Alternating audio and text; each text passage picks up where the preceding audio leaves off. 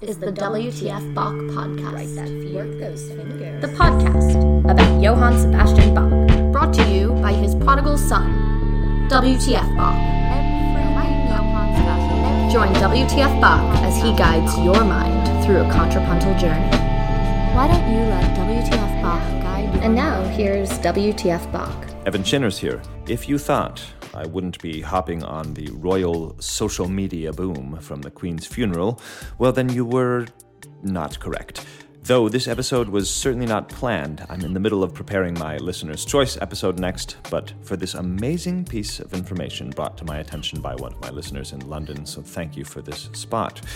The list of composers played at the Queen's state funeral in Westminster Abbey is, as one might expect, a rather British outfit. Orlando Gibbons, Vaughan Williams, Peter Maxwell Davies, Herbert Howells, Edward Elgar, and more British composers, and then one foreigner, Johann Sebastian Bach. Indeed, Bach made the cut. Even his German compatriot and contemporary Handel, who lived and died in London, mind you, didn't make the cut. That at least would have somehow made sense to the London lineup, but no, Bach's music alone has found its way into this very patriotic display. Bach, the clear outsider, the only outsider. And it's little details like this that fuel us Bach lovers. We feel that way about him too, that no matter how tangential the connection, no matter how we can get him in, he's joining the party. And not only there in the party, but the last piece of music played in Westminster Abbey. I don't, of course, want to offend or upset anyone because I tend to be a bit grandiose when it comes to these things. But that's just it. That's what it is to me. Bach's inclusion in this funeral is a profound statement. It says, after all the ritual, after all the talk, after even all the music, Bach. I wonder what the discussion was like. Was there any pushback? Was there any dialogue? Was, the, was there a discussion that went something like this? Gibbons, yes, very good. Elgar, of course, and. and Bach? Bach wasn't British, was he? No, sir. Well, did he work in Britain? Well, no, sir. Well, did he at least ever come to Britain? Not at all, sir. Well? Well, sir, it's. it's Bach. Well, all right then. I think Bach is included because he transcends national boundaries, because his music defies occasions, unites different beliefs. All music, after Bach anyhow, owes something to him. As Charles Gounod, the French composer, said, if all the music written since Bach's time should be lost, it could be reconstructed on the foundations that Bach laid. But enough empty talk.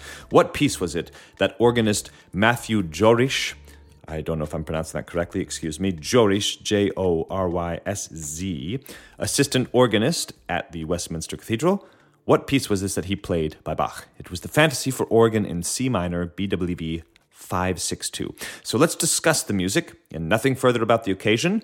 And then later, when the Queen's funeral is playing on repeat, you will be in the know and can impress all your drinking buddies. Wow. That's fabulous. Is this is Fabulous WTF Bach? Firstly, where is this piece located? How does one find this music? Well, within the Neue Bach Ausgabe, the New Bach edition, it's found in the fourth series of books, those which print the organ music, in the fifth volume. And there are two volumes of preludes, toccatas, fantasies, and fugues, and this is the first volume of those two. These volumes are organized by key, as the Well Tempered Clavier or the Inventions and Sinfonias are. So first you have preludes and fugues in C major, and then those in C minor. Now, this is one of the first things you would notice if you crack open the score that this fantasy is attached to a fugue that is unfinished. The fugue breaks off in the middle of the 27th bar. So one might talk about the organ music in the business, say, oh yeah, you, you, you're playing that fantasy? Oh, you mean the one with the unfinished fugue? Yeah, that one. And oddly enough, there is a fantasy and fugue for harpsichord that also has an unfinished fugue in C minor. And you can hear me talk about that very interesting fugue in the performer's commentary on my latest album. A link is in the description. But back to the organ piece. A mere cursory sweep of this work's chronology shows that the incomplete fugue was written after the fantasy, and it's not quite agreed that these two pieces were even meant to form a pair. So let's only focus on the fantasy, as indeed that was the piece by Bach played at the funeral. I'm going to try and plunk through this piece on the piano, though, as any piano player playing organ music knows, that's only a sometimes rewarding experience and mostly a frustrating one. In any case, The piece begins with the lowest note, a low C in the pedal, and this is often the biggest pipe in the organ. The most left note on the pedal board, and the organist just plops down the left foot for eight and a half bars. While above this drone, the fantasy itself dances. So allow me to put a drone here in the computer.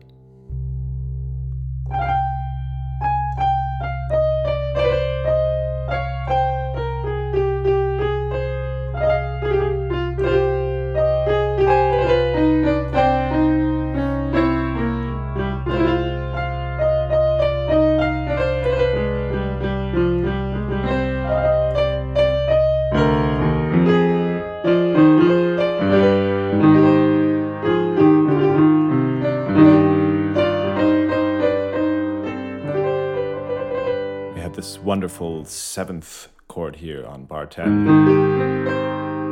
Just imagine the power of the organist walking up from the F to this A flat and running into that C minor chord.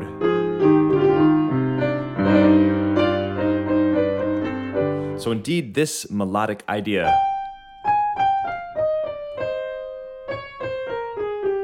is what comes from the very top of the keyboard, again, over the lowest note in the pedal, and it descends from the top like a fugue soprano, alto,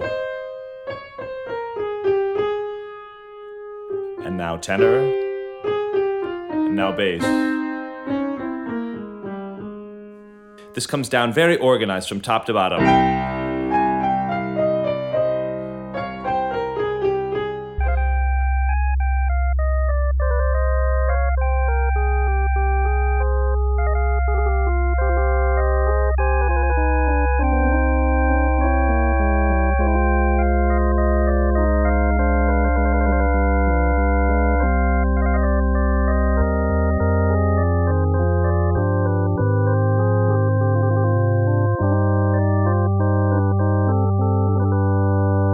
Finishes in G as we saw there.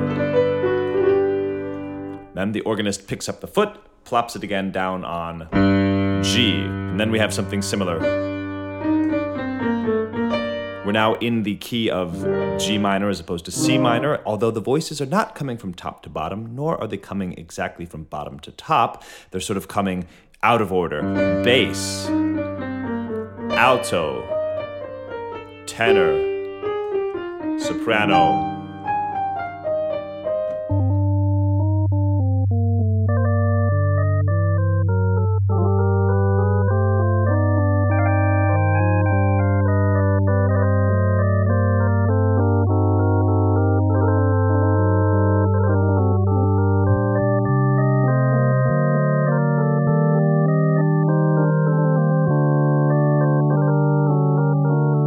Following what he did at the beginning of the piece, moving from the key of C minor up a fifth to G minor, he go he, he does the exact same thing. He moves from G minor and then up a fifth to D, but now a very Bachian thing happens. The pedal, which has, as you've seen, been doing very slow moving things, mostly holding drones. Now the pedal takes up the theme. You have to imagine walking this over a keyboard with your feet and playing these lines.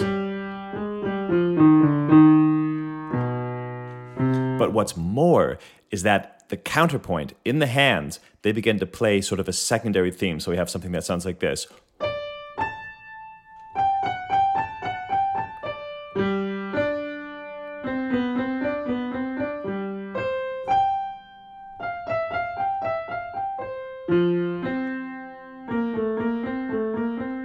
While over this this exact same melody.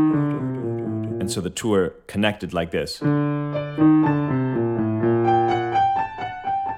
However, this will, so, will also come in stretto.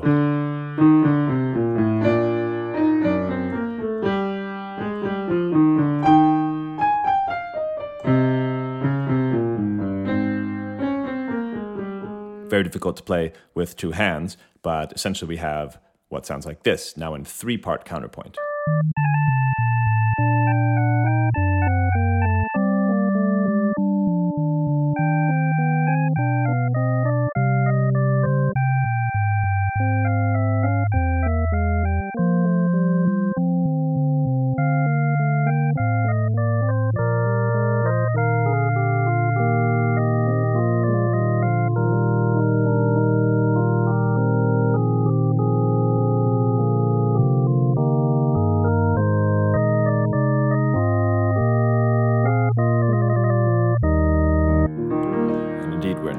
Major. E flat is the relative major of C minor, so we're a long way from where we used to be.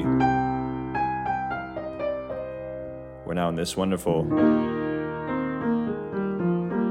And I don't know if you heard that in the three part counterpoint that was sort of the dialogue between the right hand, the pedal maybe, and the left hand, with the secondary theme.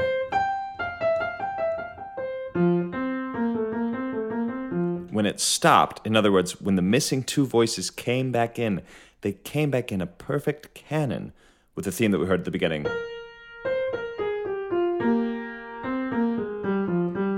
I'll illustrate that and speak over it.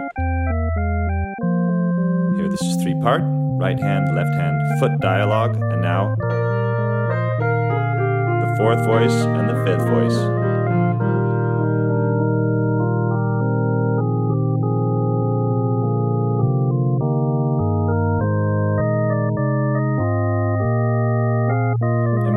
Happens when, again, the organist puts down the foot on the E flat, and then we have this beautiful music. And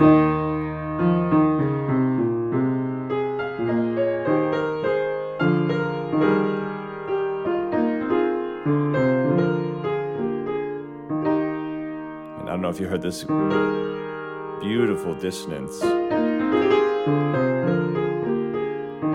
And then here we're at bar 42, and this is the first time when the organist lifts up the foot, and then we have about seven bars free from the burden of the pedal, and we have this gorgeous music.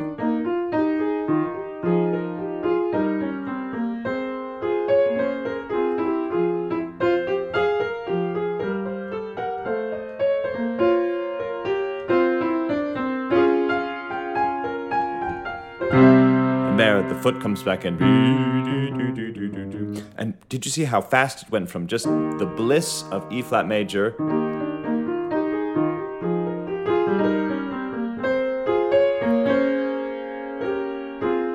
to just the despair of F minor?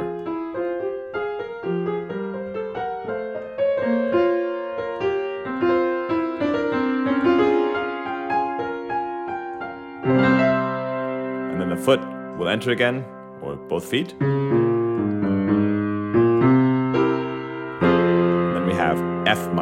That is our next pedal point. So, so far we've had a pedal point on C, and then one on G, and then one on B flat leading to E flat, and now we have F. And the music here is quicker, our first 16th notes.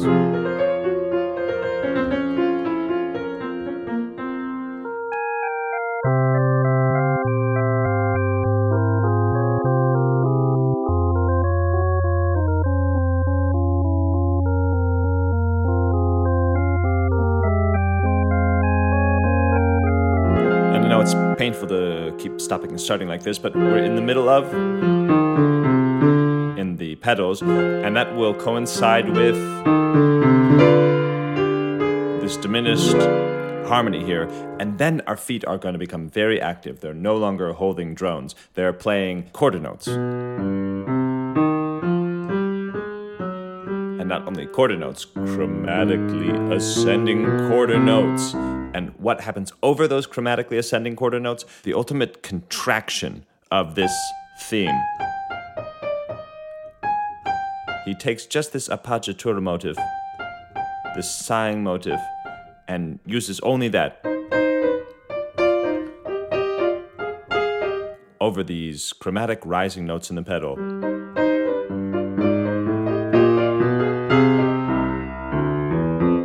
Then from there, we have a series of long sighing notes in the soprano and the alto. And then what I find is the most expressive line in the entire piece is bar 69. I mean, you jump the octave.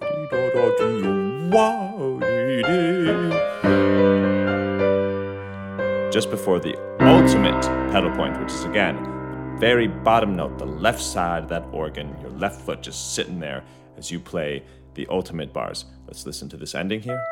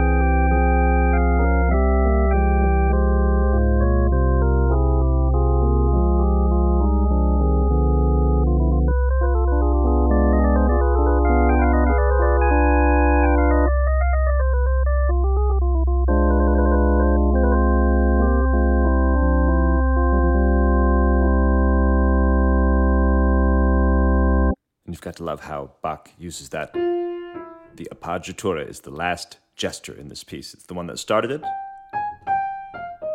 and it's the one that finishes it. Over, of course, the pedal points, which have been sort of the structure. So now let's listen to the entire thing from the beginning, and I will speak over it. Top to bottom, fugal like. Here's the tenor,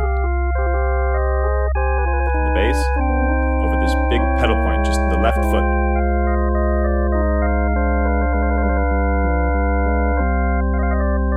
The foot up.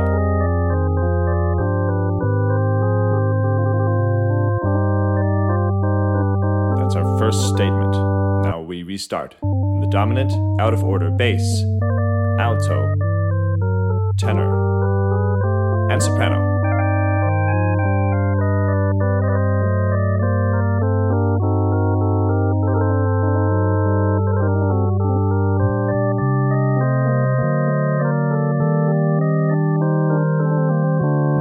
Higher, and the feet begin to play with this expressive long gesture in the hands. Three parts now in canons, imitation. You can hear one voice in each speaker, by the way, the pedals in both speakers. And now here's the canon, beautiful. And now we're on the pedal point, which leads us to E flat major. Beautiful pastoral quality of this music. And now E flat major. Ah, we've arrived. Safe.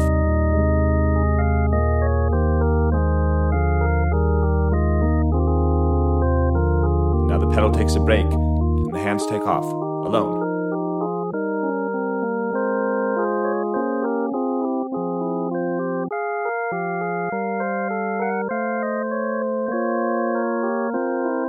Those crunches, these half steps, and then the bass. And now F minor, quicker music.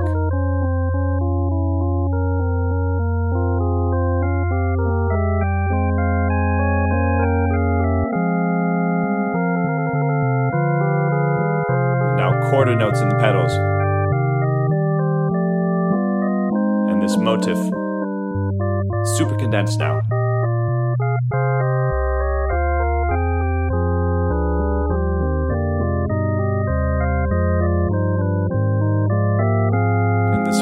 Sopranos just holding these long notes. And now the alto too. And this expressive line. And here comes the final bass note. Boom.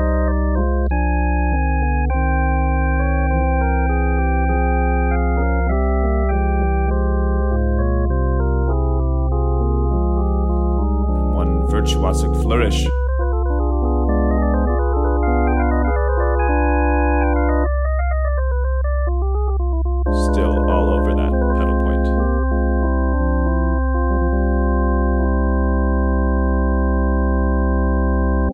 Wonderful piece. I didn't know it as well as I do now until it was played at the Queen's funeral. It reminds me, actually, of the fantasy for harpsichord, which could possibly be for organ as well. The one in A minor. Now, as for the true organ versions of this, I typed in all of the MIDI versions so you could hear a voice in a separate speaker, but it goes two ways. People either play this music very sort of soft and tender with few stops, and then you have someone like Marie Claire Alain, a very important organist in the 20th century, French organist, who plays it with just everything pulled out. And she swings it actually.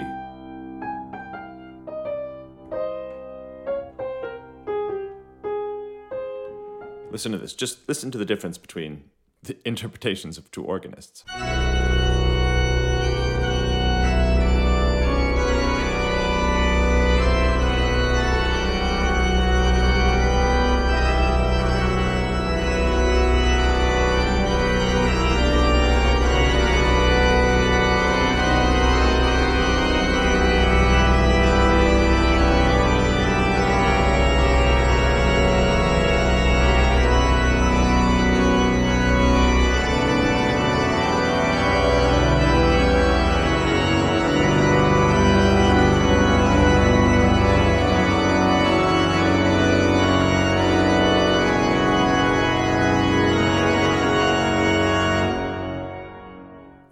Same piece, same piece. Now here's Martin Lücker.